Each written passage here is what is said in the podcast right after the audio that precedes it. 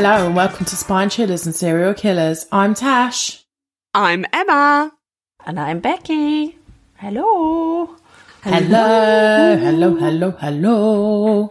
Hello, goodbye. Oh, shortest podcast ever. Yeah, bye. bye, everyone. See you next week. Bloop, bloop, bloop, bloop, bloop, bloop. Becky, I think you'd be really good at what are those what are those ones that you listen to that have got really ASMR. Yeah, I think Becky should just do that. She could go on TikTok. Because I've seen some right weirdos that just they just whisper into the microphone like this, just talking about random shit. But you could have Becky just going Yeah, but you say weird, but how relaxing is stuff like that? I hate it. It makes me want. It really makes me like, oh my my neck and back don't go like up. I don't like it. it makes me. Have feel you seen the weird. ones where they're like scratching their nails down the microphone? Yeah, I if I like could it. reach into the screen and throttle them, I would. And I keep, um, you know that you can, especially on Facebook and stuff, you can sort of like say, "Don't show me like stuff like this again." I always do that. But then- like, don't show me this shit. Oh, can you Hate do it. that on TikTok? I think, uh, I think you can get rid of it. Yeah, I think you can. Yeah, I've done I think I've on done it accidentally a few times. Uh, Oh, that'd be cool because I've ended up on like, for some reason on my personal TikTok account, I've ended up on like doomsday TikTok. So I've got, Oh, no. I'm like, I've got really, really bad anxiety. So I go on TikTok to try and relax. And after like 10 minutes, I'm like, we're all going to die. We're all going to die. Everybody wants to kill us. They're coming for us. The end is near. So no, if that'd be actually really cool if I could go, I don't want to see that anymore. Take me back to the cat videos, please. yeah. Take me back to the thirst traps. Yes. Oh my god, that video of that man and the cake. Uh, yeah. Do you know I actually sent that video to Ben because I was like, I'm going to be honest, I watched it, it made me feel really funny. When you say funny, do you mean fanny flutters? Yeah, like proper fanny flutters. Horny. And then I watched it like 20 times in a row and now I feel like I've cheated on you. So here, look, at, look at the video. Oh, my my husband is aware of my TikTok boyfriend that uh, I keep perving over every time he puts a new video on. Proper perv. it was just that one video. I looked at these other videos and I was like, no, they're cringy. But just the way he licked that cake. my favourite one. I'm, I'm literally coming all over funny. My favourite one to watch on TikTok is that man that chops wood. Oh, he's, he is good. Oh, he is oh, good. that. But have you seen have you seen the girl that does it as well? She's No. she does things to me. I don't know why. I also feel like I'd react the same. Like, but on it, I could sit. I could sit. I would pay about twenty quid to watch a chop wood. isn't it weird that we're so obsessed with stuff like this? yeah, he's gorgeous, though, to be fair. This guy in the cake, he was wearing a Christmas jumper and a Santa hat. It wasn't like he was gorgeous. but it was the licking, wasn't it? oh, it's just the way he licked that cake and he put his hands in the cake mixture and fucking hell, man. Oh, that's a bit messy. I do prefer the bit of chopping wood. At least they're like, not everyone could chop wood that well. I don't. I don't think. Have you Oh, seen the the video of him it. responding to being tagged in a video of a machine chopping wood? And him going, oh, Yes. "Oh, I'm not, I'm not worried about machines taking over because a machine can't do this." And then he just like chops loads of wood, and you're like, oh, "Never stop, keep going." Isn't it? Oh. Have you? Oh my god! Right, we can stop talking about this in a minute. But Because Tash is just going to have to where- yeah, absent, yeah, just to excuse herself a second. Have you seen the one where um the wood's a bit wet and it like this is disgusting. I don't want to talk about this anymore. Anyway, um let's move on because uh this chat is getting weird. Uh, we're getting turned on by men chopping wood and baking cakes. Oh no, I thought you had a, a cool story about wet wood and a man. It was him. It. was him chopping the wood, and it was a bit wet, and just the way that he talks to the wood is just unreal. What is it? Just like, oh, you're so wet. So, yeah, it's just very sexy. What I love about him as well is that he clearly knows what he's doing, but Like, obviously, it's his whole thing. Well, yeah, he is a complete thirst trap. Yeah, but he just does it like, oh, he does it so well. God, fucking, oh, come on my face. Oh my god. Please, don't, please don't keep that in. I'm gonna. Oh, that reminds. Did I tell the reason I got banned from Tinder ever? You got banned from Tinder. Okay, let's do Tinder with Tash. What a good segue. Well done. Sit down, you boys and girls, and everyone in between. Story time. Tash has stories for you, both funny and obscene. Did she swipe right, swipe left, or find out he had a rash? We're about to find out, cause it's Tinder with Tash. so I, after that horrible thing I just said, it uh, reminds me the reason I got banned from Tinder. Who knew you could get banned from Tinder? Well, I got banned. And I'm pretty sure the reason I got banned was I was at a point where I was really over Tinder and was sort of just doing it out of boredom. And one of my favourite lines was when people would say to you, um, like, why are you here on Tinder? I would say, I'm here to find a husband, or failing that, someone to come on my face and never talk to me ever again. Oh my god. Jesus. And I would say that to everyone. Like, that would be my line. Like, it would be my little, my line basically of what I'd say to people. Tasha, you are filthy. Yeah, it's fucking gross, isn't it, saying that? Your mum's gonna listen to this. Look at your daughter. No, I've told my mum. I just think it's Oh. funny though.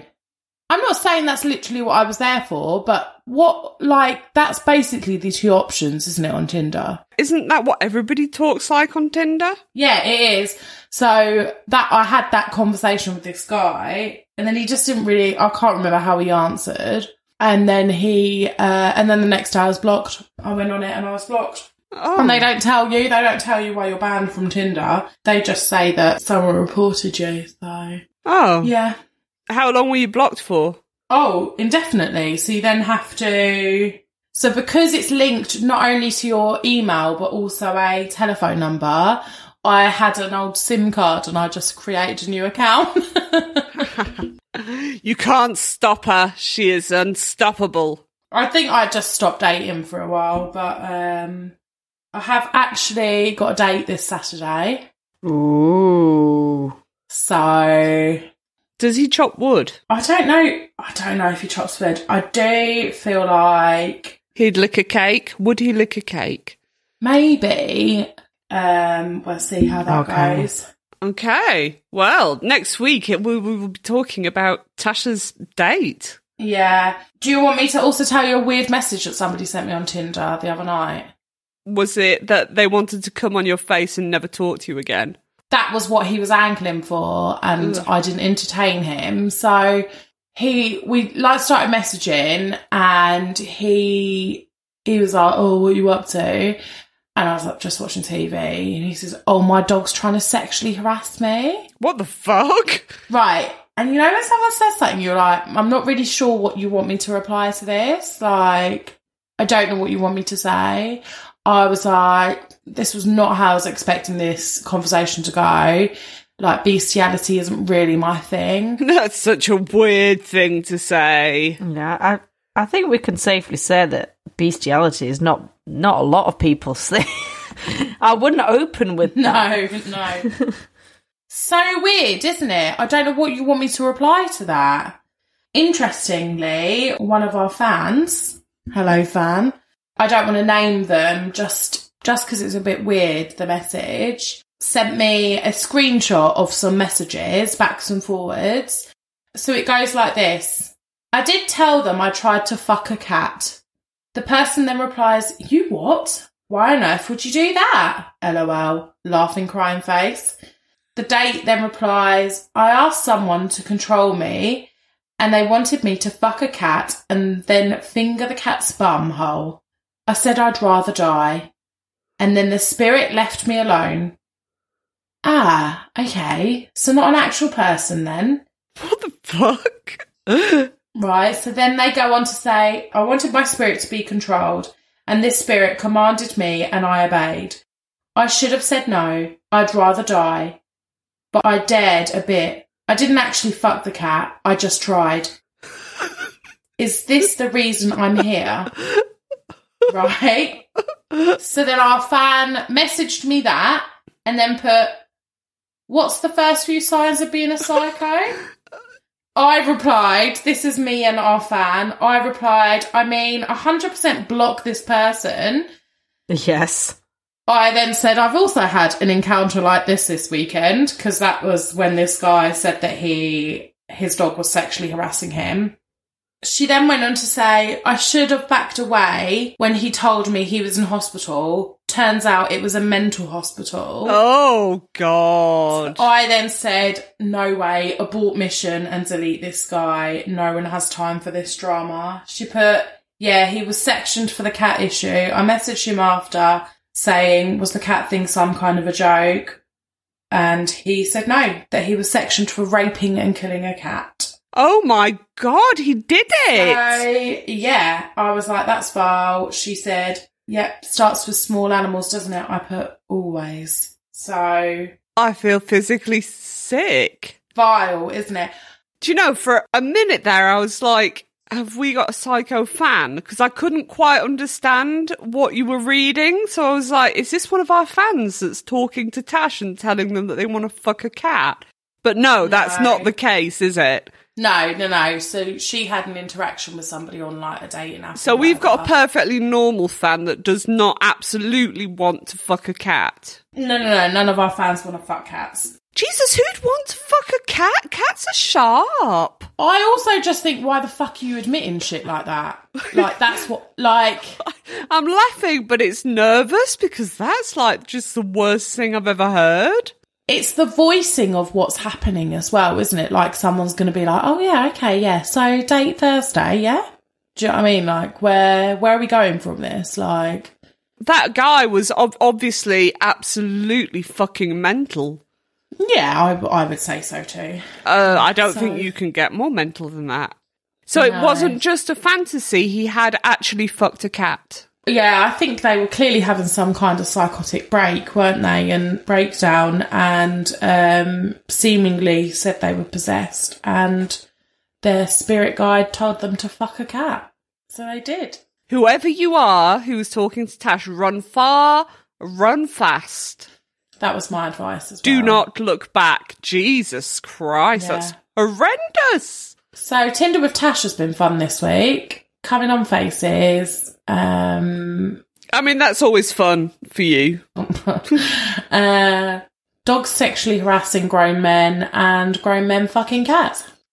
I'm shocked. Do you know what? Last week I thought, have I taken things too far with my child trafficking story, nearly being abducted? out, no, no. and obviously, you know, making out with a paedophile. I was like, is that a bit too dark? Have I gone too far? I think we just topped it. Mm. I don't know many podcasts that open with a conversation about this sort of stuff. Bestiality. How do we go from chopping wood to this? This is what's disturbing is we started really kinky and we've ended up with mental people fucking cats. Jesus Christ. Well, whoever the fan was, I hope you're okay, babe. Yeah. Fucking hell. I'd be I'd be terrified. Yeah, same. Right, well if you're still with us, we cover all subjects in this podcast. Yeah. We do. Before I get into my story, I have actually Go lots lots to say. I'm just very disturbed now, obviously. So I need to gather myself. The song from last week was Pretty Woman, and I got three right answers. Did anybody else get any right answers? Uh, I don't think so. No, that's right. No, but we've got loads of emails from fucking Hello Fresh. Oh, have we? Maybe they should sponsor the podcast. Hey, Hello Fresh, please sponsor us. I think you should email them back and go, actually, we're a podcast, so, you know, if you want to sponsor us, go for it, HelloFresh. yeah. Maybe I'll just beep your name out until you give us some money. Our first monies. That'd be nice. Anyway, moving on. Um, so I got three right answers, and it was Ruth, Well. Nicole, well and Stacey. well done. And the song was Pretty, Pretty Woman. woman. Walking down the street. Pretty woman. The kind I like to me. Pretty woman. That's it. That's all I That- know. that's it. We've actually come to the conclusion that it's a difficult game to play because every single song that exists is really creepy. yeah, it's really hard. Yes. Like every single song has this like l- some lyrics that you're just like, Ugh, why have I never Yeah. picked up on that before? But anyway, carry on. We will. Carry on, we must. So shout out to Ruth, Nicole, and Stacey. Well done. Thanks for playing. Also, what's everybody else doing? Why aren't you playing my game? Well, my mum begs me every time to give her the answer. Oh no, that's And cheating. I'm I'm doing the song this week, and she begged me to tell her, and she told me I was out of order because I wouldn't. I said no. No, no cheating. That would be cheating. We're not here for that. And the other thing, something really weird happened to me, and I've got to talk about it because I've, it's never happened to me before, and it was so odd. Do tell. I mean, similar things have happened, but this was really weird. Because I can't just do one thing at once. I was watching TV and I was on Twitter talking to some friends. And one of my friends said something really. I mean, it was in context in the conversation, but it was something very random. It wasn't like a standard thing that people say, like, how are you? Or, you know, it was a very precise, specific thing that they said.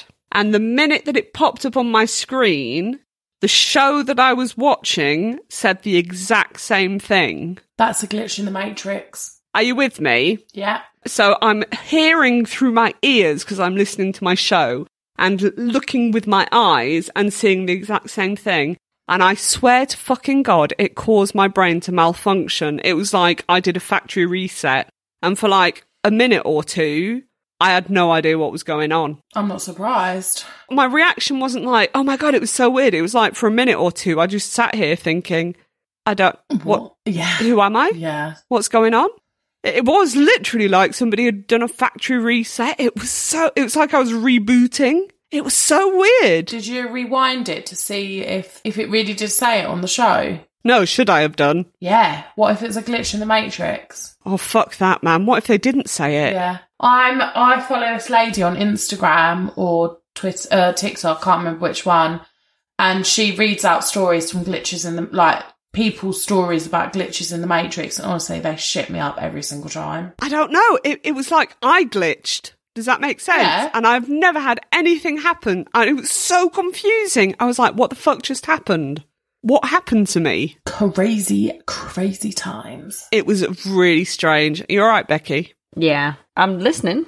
I'm just trying to figure out what it could have been, but I'm trying to think uh, if that something like that's happened to me before. But I think I think I've had many many things happen where I think that was weird, and then I'm kind of like stuck and can't think about anything else, and I'm a bit like, what's going on? But whether I've just blown my own mind because you know something weird just happened. It was literally like it had blown my mind, but like for a good, t- I took a while to like be normal again. It was a really weird feeling. So yeah, if anybody's had that happen to them before, can you tell me what the fuck happened to me? Because it was very strange. Not a fan. Would not recommend to a friend. Have you seen that video of that woman taking a photo of herself over and over again, and it was like a glitch in the matrix? No, that sounds scary. what happened? Yeah, someone was on the bus and they'd stopped, you know, and you could see it's someone looking out of a bus window. And there's a woman by the side of the road taking a picture of herself, like on, you know, them digital cameras. And just took a picture, turned it round, took a picture, turned it round, took a picture. And it was just like repeating Oh. itself. And then the bus took off and she was still That's doing it. I don't like that. I don't like things like that. I'll find it and send it to you. Yeah, please do. Oh, I creeped Yeah. myself out on TikTok on my personal TikTok. So sorry, guys, you won't see it. But I was doing this stupid filter where you point the camera at your cat and it tells you if your cat is a cat, a human, a dog, or whatever. Or a familiar. Yeah. Yeah. So this filter was stupid as fuck, right? And every time, obviously, I pointed the camera at one of my cats, it said, it's a cat. Until I pointed it just randomly, like scanning the room, it pointed to a corner where it said dog. All my dogs have passed away. But the filter picked up on a dog that wasn't there in the exact spot that my old dog used to sleep. Oh, did it? Yeah, which I thought was a bit creepy. And anyway, so after I'd done that, I did another TikTok using, you know, that AI manga filter oh, that's oh yeah, trending seen at the those, minute. Yeah. Because a lot of people have been using them to see if they've got ghosts in their house, you know, because it picks up on objects and stuff, doesn't it? And turns them into like human form. Hmm. Yeah. Yeah, yeah, yeah. So I was just mucking about and I pointed the camera and I was like, if this picks up a dog, I'm going to shit my pants. But it didn't. It didn't pick up a dog. But it did pick up on a black haired woman. And I was like, oh. I don't like that because she was literally sat right in front of me as well when I did it. I was like, nope, nope, don't like it. So I did it three times in a row because it's it's random, right? It just picks up on bits of the environment and turns it into a person. Three times in a row it picked up on a black-haired woman in the corner. I didn't like it. No, I'm not surprised you didn't like it. Yeah. So anyway, there we go. Some spooky shit. Really spooky shit. Okay, Skinwalker Ranch Part 3. You ready? Skinwalker Ranch Part 3. Go, go, go. Okay, so last week we ended part two with Tom realizing that cattle mutilation was a thing. They'd found his cow trying to climb out the canal and then they'd gone back to rescue it and it had all its insides removed by its bottom. Do you remember? I do remember. Poor thing. So that's where we left off. Three months passed and Tom had a sinking feeling that it might have happened again. He had seen flashing lights fly over his herd the night before, almost like they were being inspected. And the next day, sure enough, he found another one of his cows lying dead. Their genitals and rear had been removed again with chilling precision. Oh, for God's sake. I know. Its ear had also been removed. He noticed a weird looking brown liquid near the ear that appeared to be evaporating. So he stuck his finger in it and. Oh. no. oh, what's this brown liquid leaking from a corpse? Oh, well, I'll stick my finger in it. Yeah. That ain't normal, is it? There's no way you can justify it, is there? Hang on. Guess what Scratch he did and then? Did he lick it? No, he didn't lick it, but he smelt it. Yeah, scratch and sniff. There we are.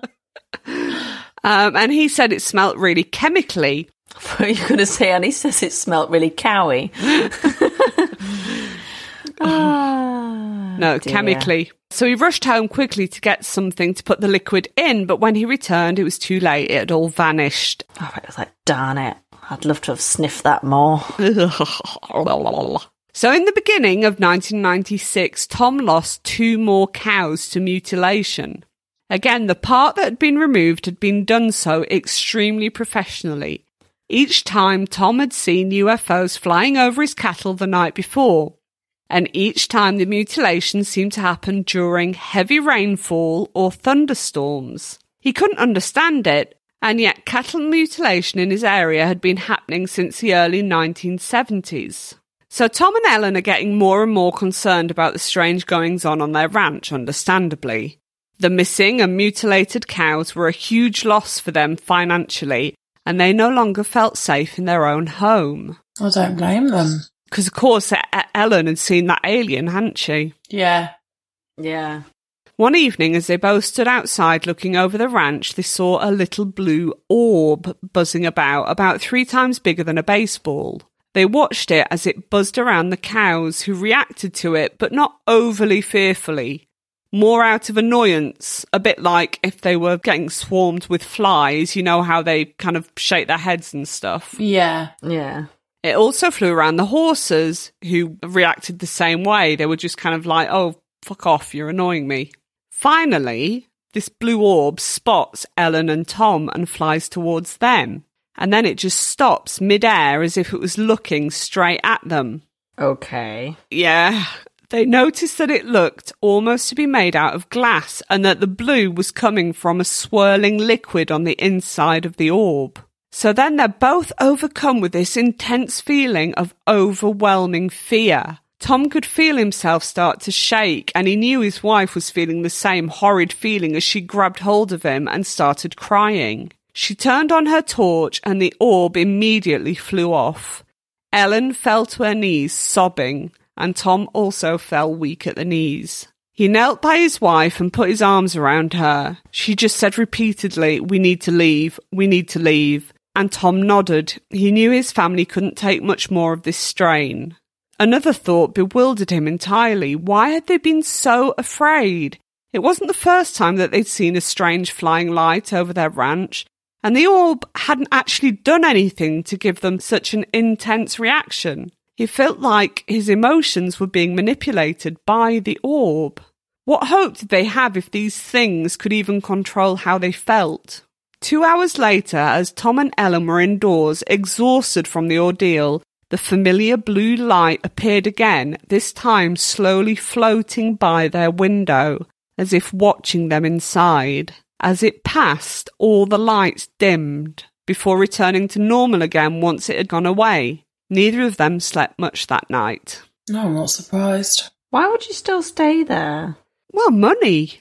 Yeah, that stuff. Because we say this every time, don't we? Right. So, Becky, you're in your house now and you see a ghost. Yeah, What do you do? scream. I'll probably go and see my husband and I'll be like, oh, I've seen a ghost. And he'll be like, oh, no, you didn't. But exactly. So, your first reaction, because we're, we're always like, oh, leave, leave. But your first reaction isn't, let's pack our bags up and just leave our house that we've paid for and we've got a mortgage on and has all our belongings in. Do you know what I mean? Yeah. It's just not that easy. And also, often stuff doesn't really start happening until you're like proper settled in the house, does it? Yeah.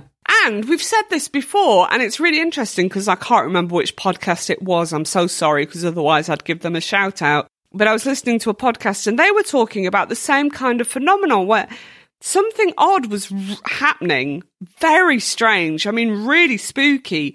And people were just watching it going, oh, that's weird. And then getting on with their life. And then the next day they kind of were like, why were we reacting like that? Why weren't we more afraid? Why did we just accept that that weird thing was happening? You know, you don't know how much it manipulates. But I think humans are a bit like that anyway, aren't they? I think a lot of it's a coping mechanism.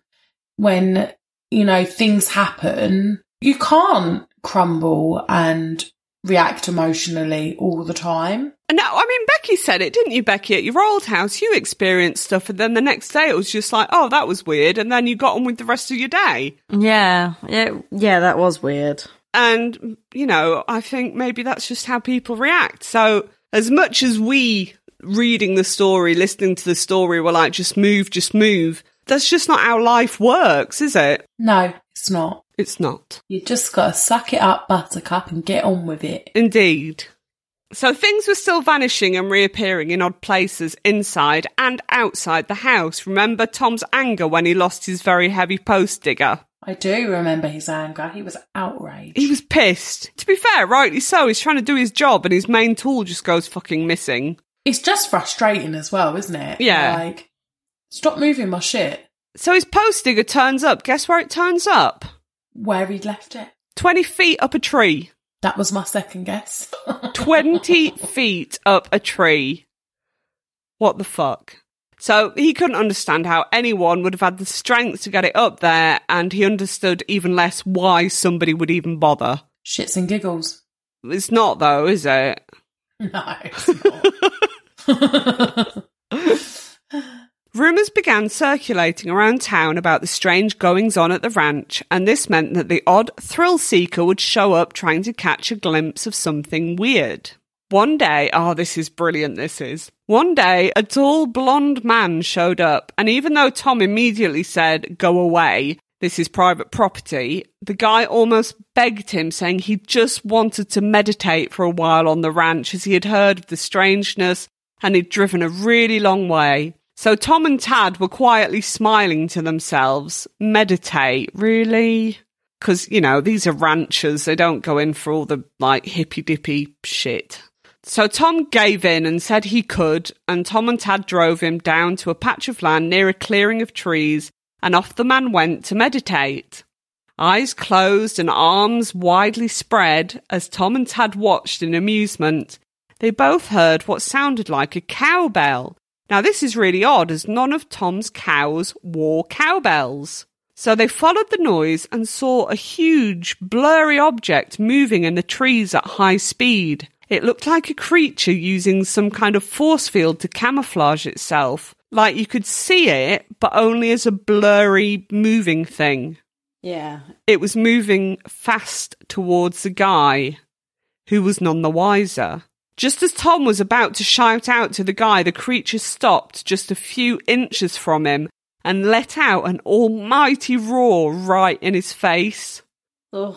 The man fell backwards and started screaming hysterically, and as quickly as it had run up to him, it ran away again back towards the trees. Tom ran over to the guy to make sure he hadn't hurt himself, and the man leapt into Tom's arms, crying uncontrollably. Tom, not being a fan of emotions, told him, Listen, if you don't let go of me, I'm going to hit you. All right. Which- which- was a bit of fragile masculinity there. Was like, I can't have another man touch me. yes, basically. Either that or he's just not a big, not a hugger. I mean, to be fair, I'm not a hugger. You hug me, it's like hugging a piece of wood. I'm just like, uh, let go. Yes. Release me. Yeah, but I don't hit people. Don't you know? don't threaten Well people with physical violence. The guy said, I'll let you go if you promise to drive me straight back to my car, which Tom did. And as he left, he said that that ranch was truly cursed and he would never return.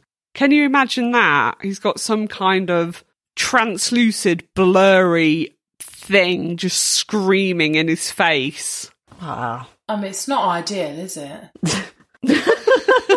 No, no, Tash, it's not really. Yeah, to put it lightly. No, it's not what you want really when you're just there meditating. You just sort of you like know, minded your own business and then boof, a little blur, well, a big blur thing just starts screaming in your face.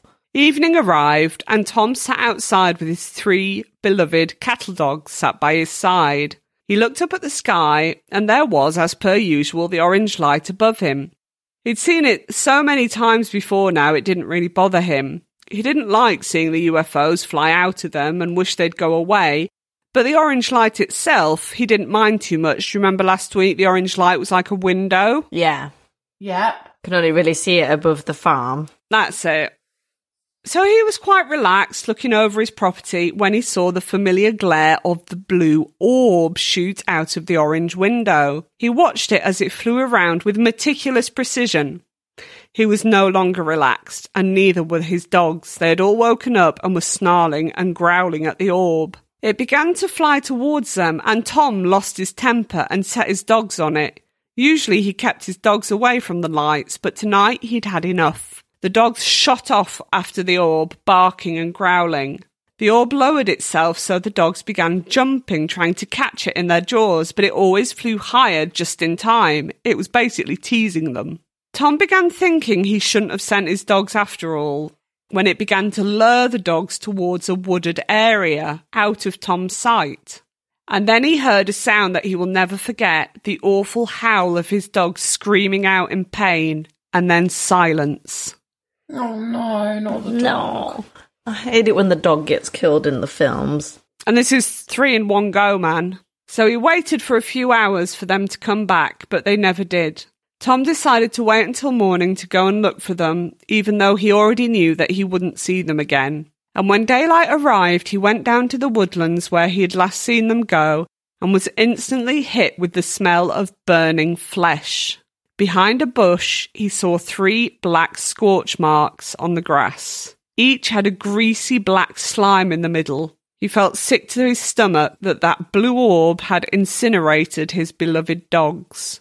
That was it for the Gormans. That was the day that they decided to sell the ranch and get the hell out of Dodge. Good. Luckily, their story had hit the press and the story had been seen by a big businessman called Robert Bigelow, who was fascinated by the paranormal so much so that he'd created the National Institute of Discovery of Science, or NIDS for short.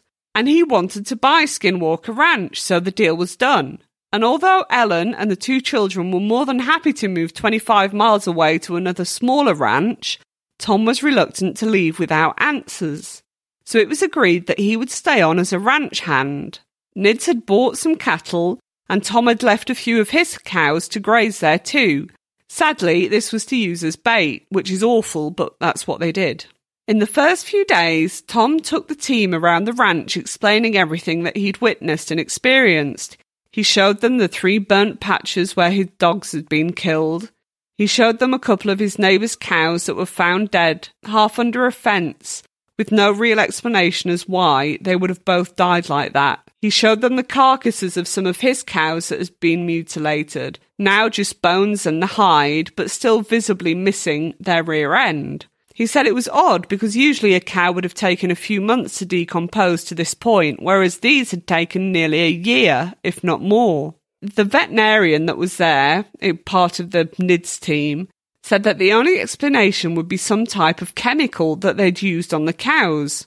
Remember that strange liquid that Tom had seen evaporate? Yeah, we. How can we forget the scratch and sniff? so he showed them holes in the ground where the crafts had landed and left imprints on the grass. The grass had grown over them, and even though they were still visible, they didn't look as sharp and precise as they had done to begin with. The NIDS team probably thought at this point that Tom was exaggerating his story. Obviously, it would soon become apparent that he wasn't. NID's first idea was to cover the ranch with electronics, cameras, and the like, but Tom said such a thing would likely frighten the phenomena into hiding after all.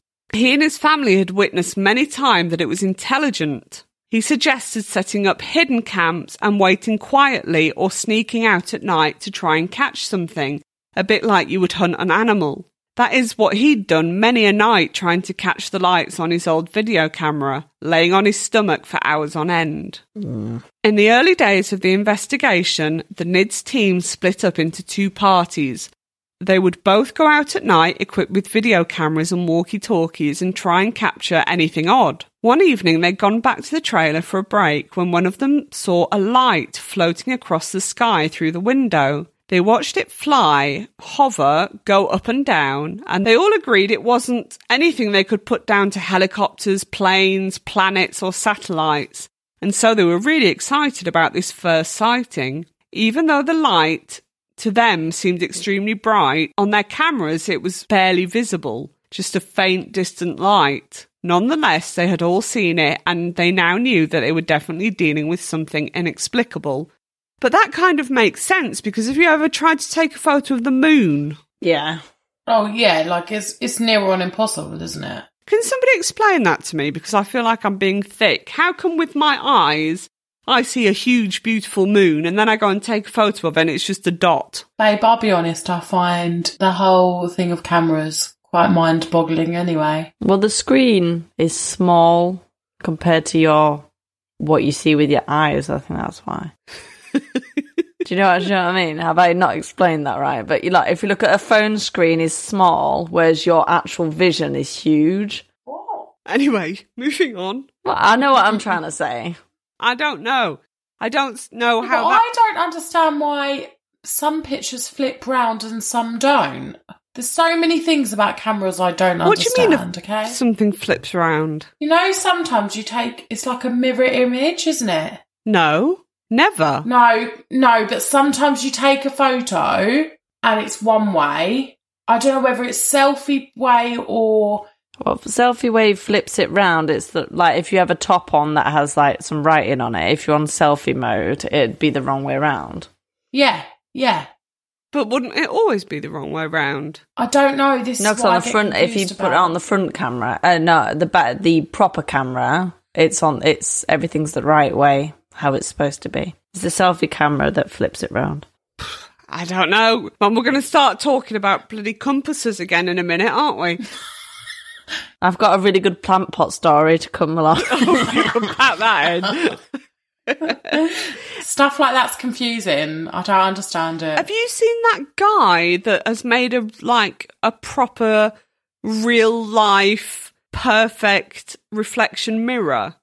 No. It looks like you you don't have the mirror image. You have the proper how people see you. Yeah, Because when A you look, true mirror. yeah, Or something like that. yeah, it's a true mirror.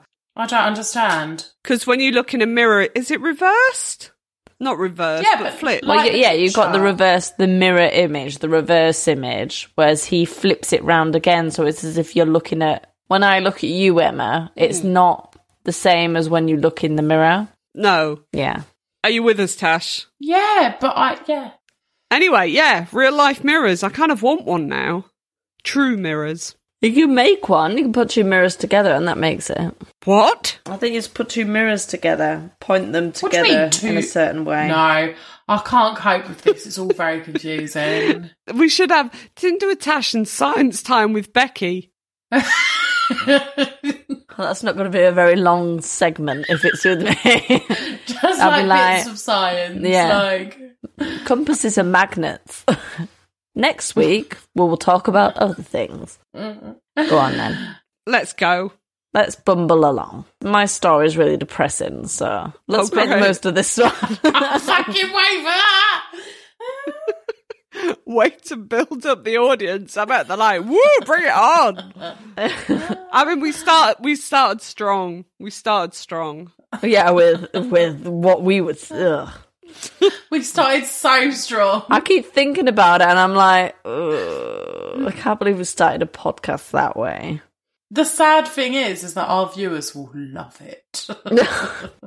Will they love it? Probably not. I hope they don't love it. I hope they're not like, "Oh yeah, bit of bestiality." Finally, they got there. yeah, Been waiting months for this. I knew they'd get there eventually.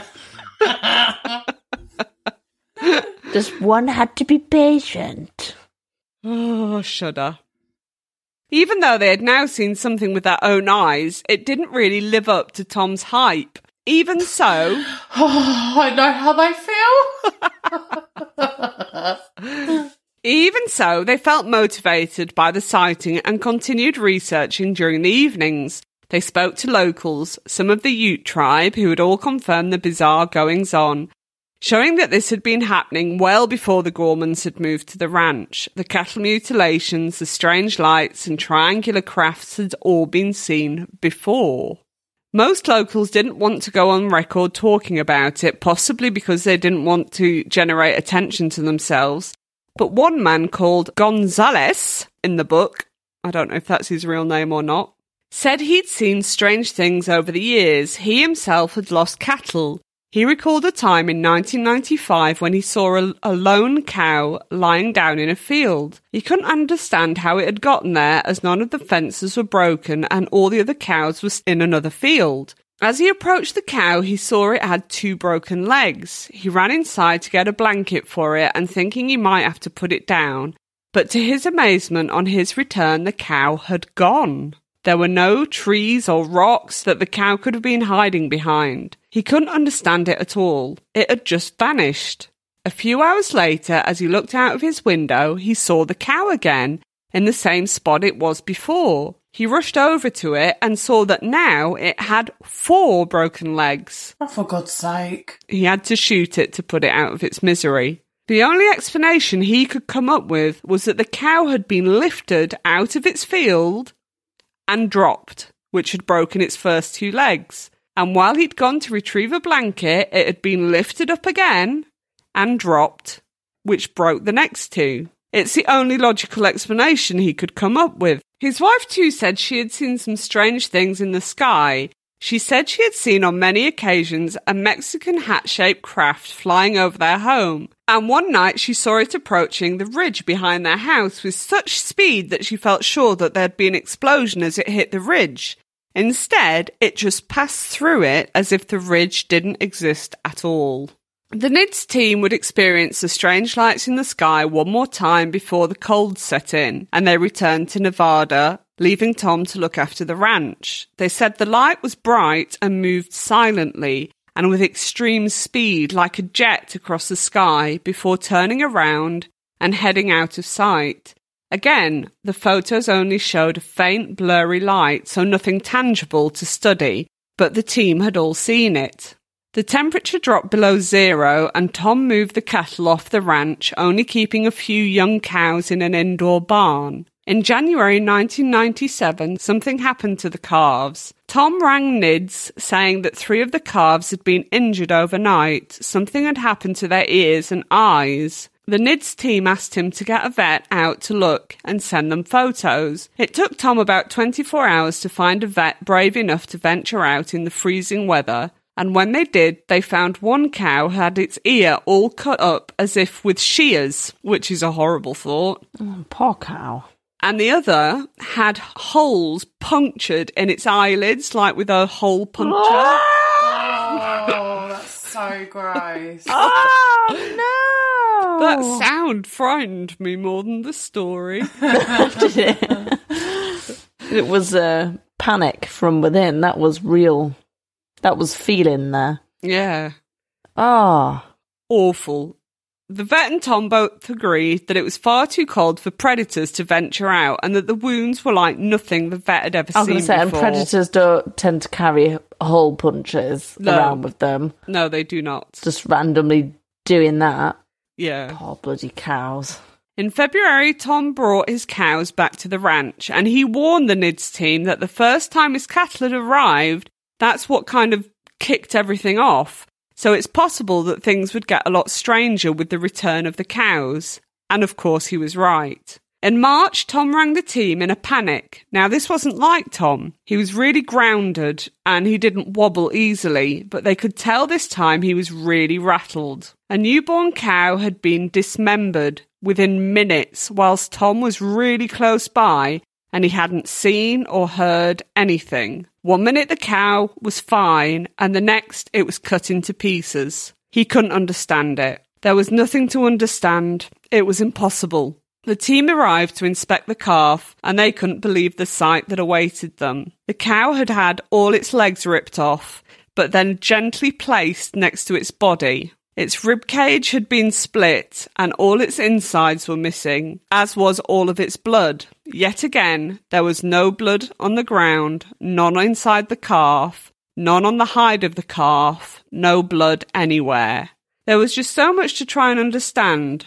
What creature could rip a calf limb from limb was one question. The strength it would take would be impressive. How was everything so clean? And how had this all happened within a few minutes without Tom noticing? Everyone was stunned and perplexed. And that is end of part three. Well, I can't wait for part four. Part four next week, and it is the last part. Oh. We will wrap up the series next week. What someone please just think of the cows and move them away. Yeah. Because every time they're brought back, they get killed or sucked away or something happens. So it's horrible. Well, they're using them as bait. That's what I said. It's awful, but that's what's bringing out the paranormal activity. So yeah, it's, Yeah. it is fucking horrible. So yeah, Poor cows. Well, they're so obsessed with cows, though. Just loving the cows. I don't know. I don't know what it is because it is a thing, isn't it? Cow mutilation. Yeah, it's often cows. I don't know. And there's like other cattle, but it's very, very often cows, isn't it? Like, What do you mean? There's other tend the cattle. sheep. All cattle are cows. No, I mean like other livestock. Are Yeah. them, like um, pigs, sheep, Mm. chickens, and the old rooster. Yeah. Hey, Tash. Tash would throw a rooster up to the, up to the, yeah, I'll take this. These are assholes. Yeah. Yeah, I still don't like it. I'm still enjoying the in story, but I hate it. Yeah. But I really enjoy it. I did like that last week. I hate it, but I like it. But I hate it. yeah, I, I hate it, but I like it. Uh, hate it. should we throw in a trailer here? Yeah, throw in that trailer. Throw and poof. The human experiment has ended. The earth has been obliterated. A plague of cholera burns through the outer colonies, and the last of the great houses drifts at the edge of the Kuiper Belt, carrying a macabre secret. The only thing standing between Twilight House and the death of all living things is Fort Providence Transit Station on the dark side of Pluto's largest moon. The Ghosts of Pluto Octoberpod presents an audio drama written by MJ McAdams, produced, edited, and directed by Edward October. Coming this February.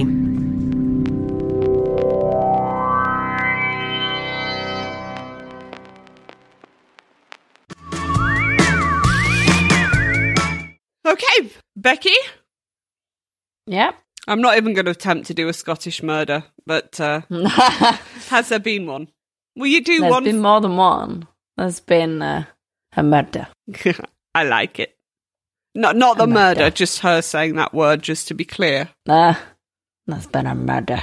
So this one, I thought I'd do a woman because we haven't done one in a while. Oh. And uh, I just had a bit of a panic when you were reading your story that I'd done it before. Oh no! That I haven't, I haven't. I must have looked at it a while ago and decided not to go with it. And I come back and done it this time. Good. But yeah, there was a bit of a panic there, and I just had to go on uh, Spotify and look through all of our episodes just to make sure. I'm just trying to think. The women you've done one that made some people into soap. You've done Yeah. one that poisoned people. yeah, one that killed her babies. Oh, the one that killed her babies, and the one that skinned her boyfriend and hung him up like a curtain. Oh god, that was horrific. The one that killed someone with a frog. Oh yeah, the the, oh the Frogger. The Frogger. Yeah. Well, this is quite an oldie, so it's good for you, Emma, because uh, you don't need to worry about um, anyone getting out of prison soon because they're all dead. I'm still worried about blinking Guy George. Yeah, yeah. Shall I start? Are you ready? Please do. Ready for this? We're literally waiting. Are you ready for this? Jesus Christ, that scared me. Fucking hell. Becky, are you all right? Because you you're making don't know, I like possessed I'm- noises. No, I'm fine. Okay, It's fine. okay, we are ready, aren't we, Tash? Yeah, born ready, mate. Give it to me, baby. Uh huh. Uh huh. right, I will. This story, or true story, is about a woman called Amelia Dyer. What do you mean, true story? You trying to say my story is not true? No. You starting? You starting? I said this story, then I was like, oh, it's true story. Because it sounded like I just made it up. okay. You have to be all defensive, Emma. Yeah, Emma. All right. Don't you start. It's about this woman called Amelia Dyer. And Amelia was born Amelia Elizabeth Hobley in 1837. So quite a while ago. Yep. yeah, few years, eh? Yeah. So she was the youngest of five children with three brothers, Thomas, James, and William, and a sister Anne.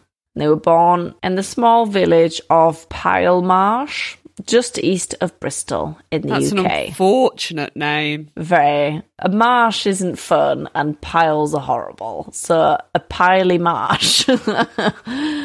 Yeah. Sounds like something in the labyrinth, isn't it? It's the marsh of piles. Yeah, just now you have to go wade through pile marsh. What was it? The Bog of Eternal Stench. I love that film. yeah. It used to crack me up as a kid because it made farting noises. There's nothing funnier than a fart. Yeah, just east of Bristol in the UK. She was the daughter of a master shoemaker called Samuel Hobley. I don't know if, you, if you're a shoemaker, you start off as, as a novice. I was going to say, master, master shoemaker. shoemaker sounds like a big deal to me. Her mother was called Sarah Hobley, and Amelia learned to read and write and developed a love of literature and poetry. Well, this all sounds very nice. So, Yeah, it does. It sounds cheery, doesn't it? yeah, very nice. Not for long. Oh, It doesn't continue. okay. However, Amelia's childhood was marred by the mental illness of her mother, caused by typhus. Oh dear. Yeah. Does that make you loopy then? I forgot to look up what typhus actually was. Hold on. Yeah, I don't really know what it is. I thought it was something you got from dirty water and it just like gave you the shits, but maybe. Sounds like it did more to her. I mean, it gives you the shits until you die. Like, Oh, yeah, that's not ideal, is it? That's from fleas. Oh, Typhus is also known as typhus fever. It's a group of infectious diseases that include epidemic typhus, scrub typhus, and murine or marine typhus. Common symptoms include fever, headache, and a rash. Nothing to do with shitting yourself to death. I've no idea where I got that from. Right, so typhus has been described since at least 1528. The name comes from the Greek word typhus, meaning fever or delusion, describing the state of mind of those infected. So they get delusional from the fever. I think it's the fever, yeah, it's the sudden onset of fever and other flu like symptoms. It can lead to sensitivity to light, altered mental status, so delirium or a coma. If left untreated, cases are often fatal. Right. Okay. See? See? Science with Becky. She was suffering with typhus. It was um, giving her mental illness. Yeah, it was Yeah. making everything worse. This is Sarah. Yeah, her mum. So Amelia witnessed her mother's violent fits and was obliged to care for her until she died in 1848. Because she was caring for her mother, that's all basically she was doing. And she lost contact with uh, most of her family because she was just kind of shut in with her mum. Well, her family's a bit shit. Why? Why weren't they helping her? I don't know. I was not because it's such a long time ago. I had trouble finding out what was happening in her early life. But yeah, so I don't know whether it was all okay until she died and then she lost contact with her family, or whether because all she could do was look after her mum, whether people just started floating away before because they couldn't be bothered. After her mum died, she married George Thomas, a man 35 years her senior. The pair had one child together before the elderly Thomas died. Finding herself single with a newborn, Dyer desperately needed income, and during her marriage, she had trained as a nurse with a midwife who had taught her about baby farming. So, what's that? Great question. Nothing fucking good. No. Baby farming. Jesus. horrific. In the 1800s in Victorian England, unmarried mothers often struggled to gain an income. Since the 1834 Poor Law Amendment Act had removed any financial obligation from the fathers of illegitimate children, so the fathers were allowed to say, you know, I I don't want to pay for this child, even though I made it. And then also the fact that children born out of wedlock were very it's still a very stigmatized thing so this led to the practice of baby farming in which individuals acted as an adoption or fostering agents in return for regular payment or an upfront single payment from the baby's mothers so many businesses were set up to take these young women and care for them until they gave birth and then the mothers subsequently left their unwanted babies to be looked after as nurse children, so by these baby farmers. So it's just like a home for unwed mothers, and they can go there, have their babies, and leave the babies there Yeah. Okay. for payment. Got yeah. But they had to pay to leave their baby there. Yeah, so that uh, they save the embarrassment of everyone knowing that they've had a baby. So either the mothers can go away, have the baby, and then come back to, you know, leave the baby there, come back to their life and remarry later on and carry on with their lives. Or um, maybe it was the father who might not have, you know, was having an affair and a baby was came out of it, stuff like that. So the predicament of the parents involved were often exploited for financial gain. If baby had well-off parents who wanted to keep the birth secret, this single fee might be as much as eighty pounds, which was a lot back then. Fifty pounds might be negotiated if the father of the child wanted to hush up his involvement. However, it was more common for these expectant young women to be impoverished, and such women would be charged about five pounds to leave their babies there At the baby farm. at the baby farm. So some of the more evil carers out there resorted to starving the farmed out babies to save money or to hasten death. Oh shit! I thought they were going to sell the babies on to make some cash. Yeah, me too. I think babies were just like everywhere.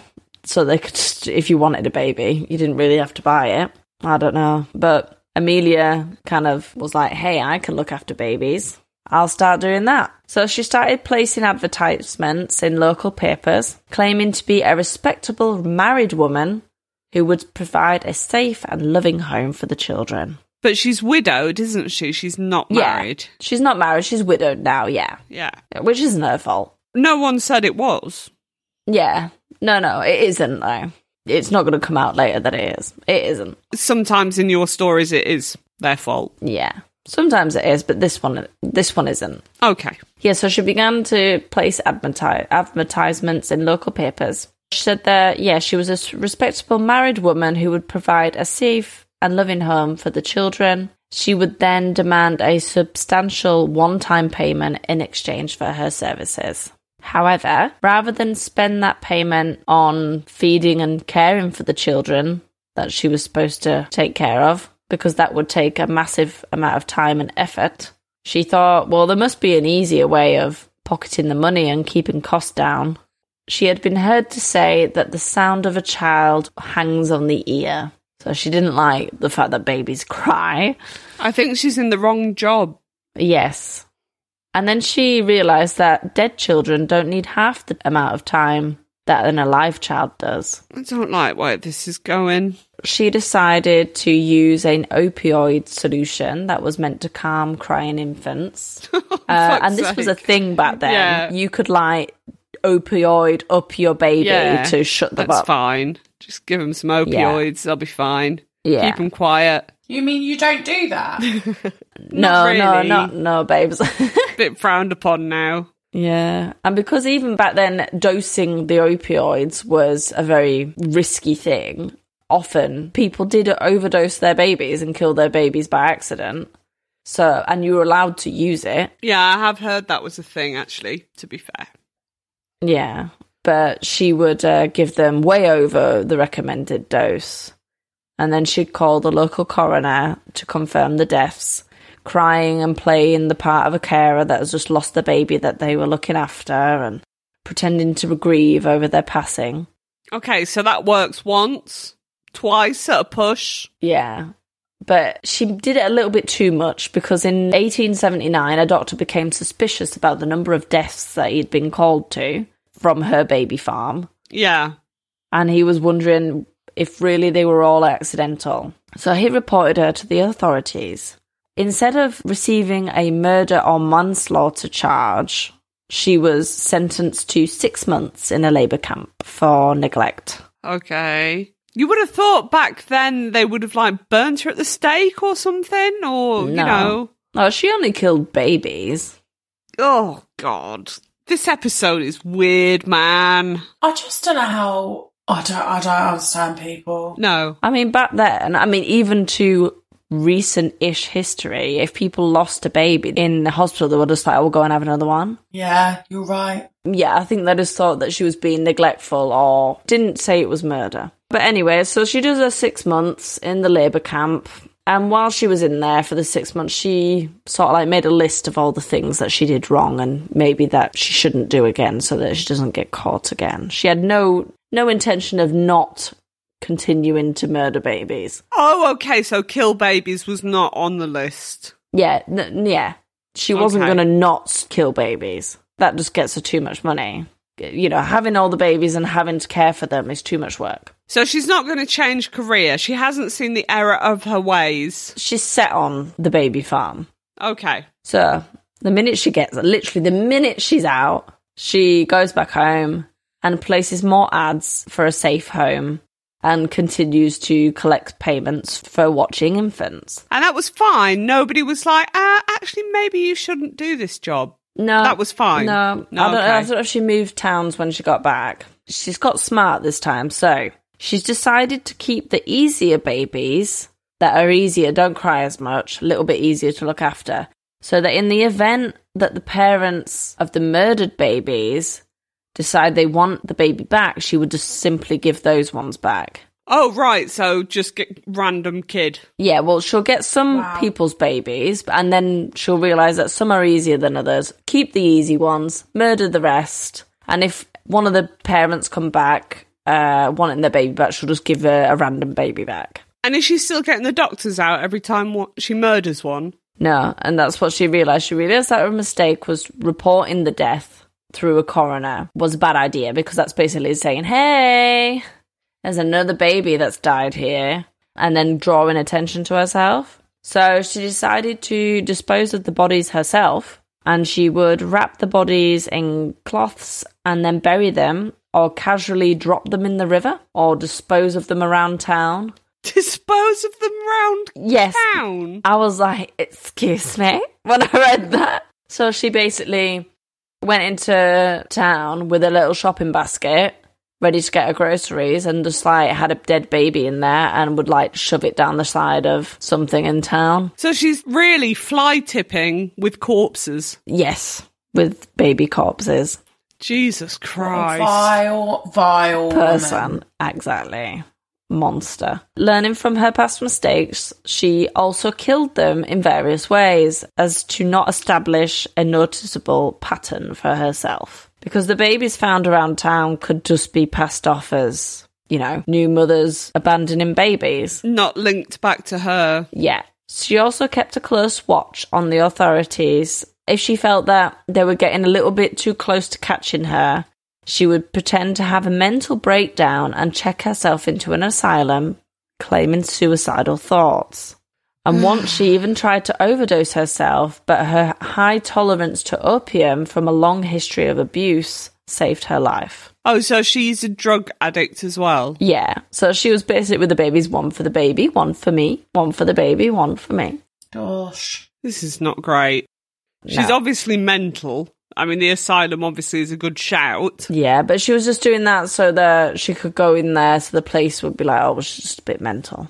She also started moving around a lot, changing towns, assuming different identities with each move in order to throw the police off her trail. The police were very, very, very suspicious of her, but were finding it hard to track her down. I just don't understand what's gone wrong here. She was fine, poet, literature, looking after her crazy mum until she died, normal person, got married, everything was fine. And then she just thought one day, do you know what?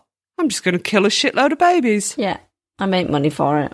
What? I, I don't understand where where it went wrong. No, I can't really work it out either. Yeah, so she kept moving around to throw the police off her trail, but as well, the poor parents that were looking to be reunited with their children. So there were parents looking that just needed their baby looked after for a few months, a few weeks while they could go away and get married. And they were coming back to collect their babies, and the babies weren't there anymore. Or she was not there with the children. That's horrendous. It is assumed that over the course of almost 30 years, it's estimated that Amelia Dyer killed over 400 children What the fuck? Oh my god. Seriously. and pocketed the money from each of them. She's got to be one of the worst ever. I think so, yeah. I think she's quite well known.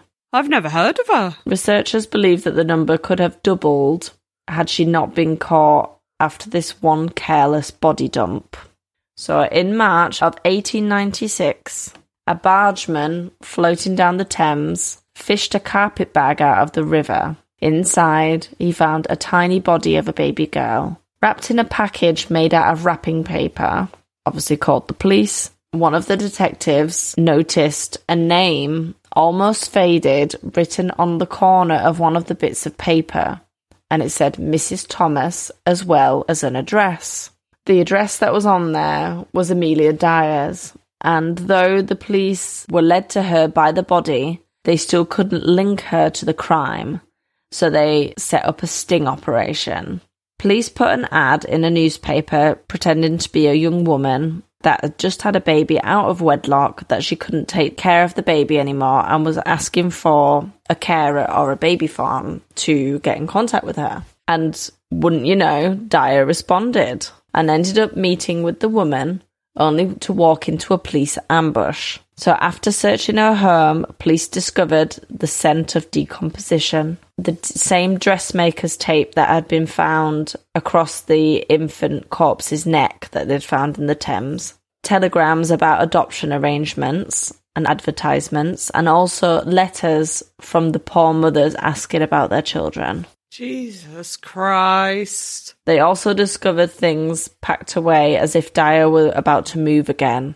Police arrested her and dredged the Thames looking for more bodies. They found six, all of which Amelia Dyer admitted to killing because she told the police that she recognized the white tape around their necks, and that's how she could tell.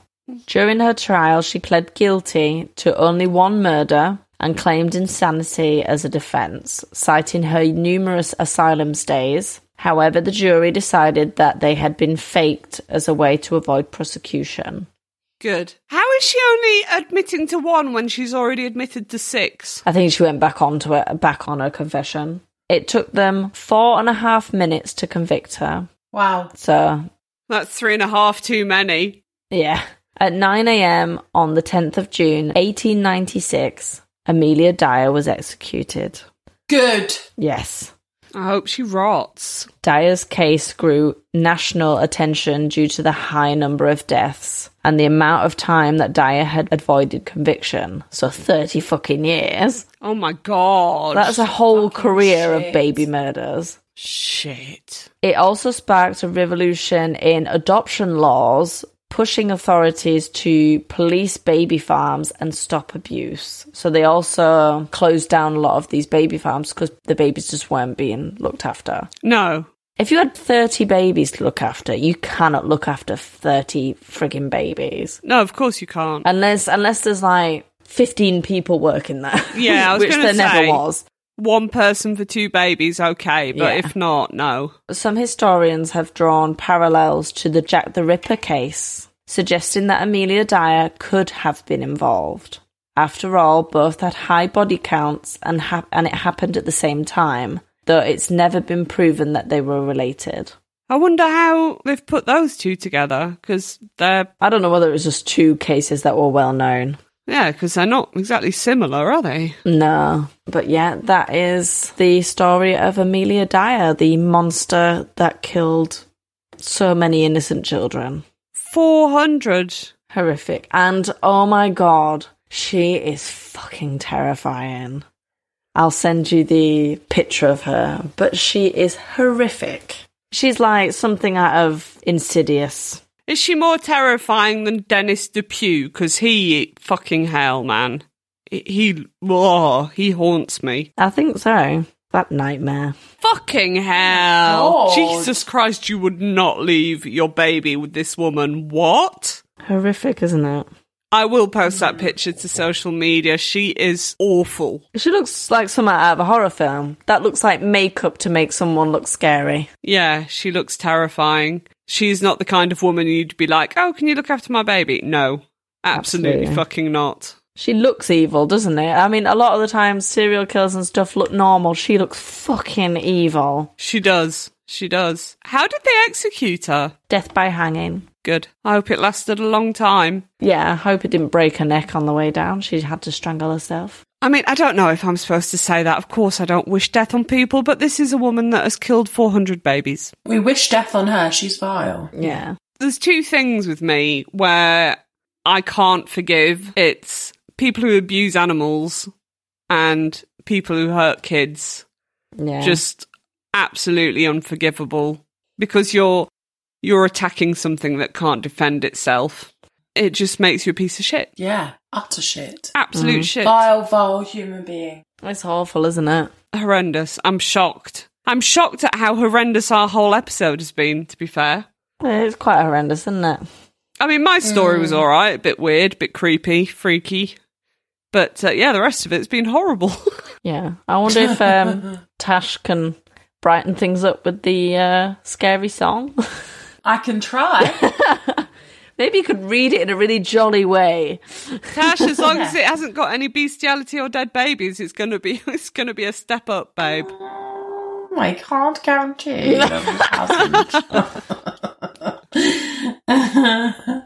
Are you ready? hmm It's been so long, but I can still remember. The music doesn't make me smile anymore. No one smiles. No one dances. No one is happy anymore. It's everywhere, in every paper I deliver. I can't remember if I cried. I must have. It all changed that day. The day it was gone. So bye bye. I drove to the river, but it was bone dry. Everything was dead. Nothing was living. The only thing I smell is whiskey and rye. maybe this will be the day that I die. Well, I know what it is. and that is my song. Very nicely done. And if I don't get at least 10 right answers for that song, I'm sulking with you all. yeah. I mean, I feel like it's quite an obvious one. Yeah, everybody needs to get that right. So send in your answers, please. You? Shall we give people our social media? Let's give people our social media. You can get us on TikTok, Instagram, and Twitter, all under the same thing, which is SCSK underscore podcast. Yep, and then there is Facebook and YouTube. Follow us on YouTube. We've only got a tiny, tiny amount of subscribers, so just subscribe. You don't have to listen to it. um, but yeah, just under Spine Chillers and Serial Killers, and we shall pop up. Yeah. And also, if you have any suggestions or any stories you'd want to write into us or just to reach out and say hello, you can send me an email at chillers.killers.pod at gmail.com. Boo, boo, boo, boo. Please, please, please send me emails, emails, emails. Oh. And thank you to whoever wrote in about their bad Tinder dating message, even though it's completely gross and horrific. That was great. Thank you. yeah. Thank you so much. Keep it coming.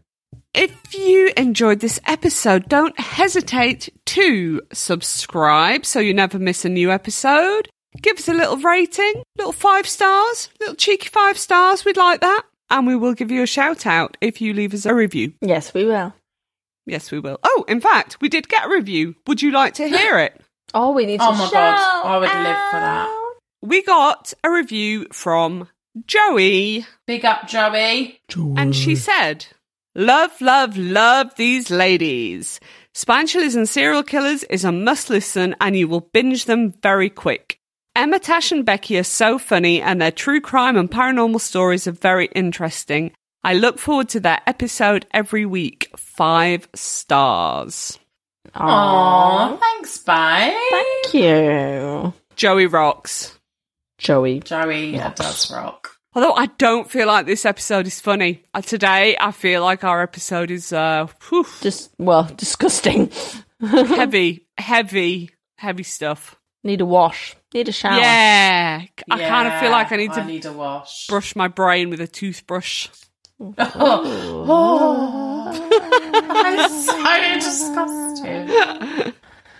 That was horrible. Sorry about that. Oh, now I'm seeing a toothbrush on a brain and it's horrible. Yeah, me too. Just imagine the sound. The shiny No.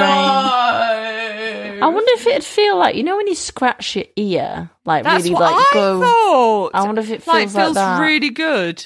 But it feels Stop it, really 'cause it's good. making me want to gag. You're not the one with the toothbrush fear. It's me and Becky. no. I bet it's like, yeah, but like when you put a Q-tip in your ear and it really like itches an itch that. Oh, Oh, oh it's, God, what a feeling, man. what a feeling, but so bad for your Oh. ears. Anyway, guys, uh, stay safe. Don't kill people. And keep it weird. Bye. Bye. Bye.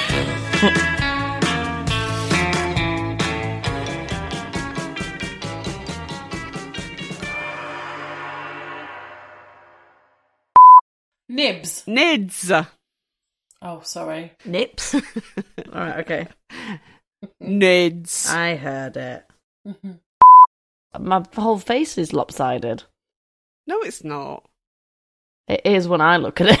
Yeah, it is Becky. You are lopsided. oh, thank you. Thanks for being honest. Emma just, just Listen. just tries to brush it all off. You're not that lopsided if I turn my head. Maybe my face is lopsided. Maybe I've got uh, lopsided eyes and you look completely normal to me. Aw. yeah, that's what it is. I'll say, okay, I'll say. What's up?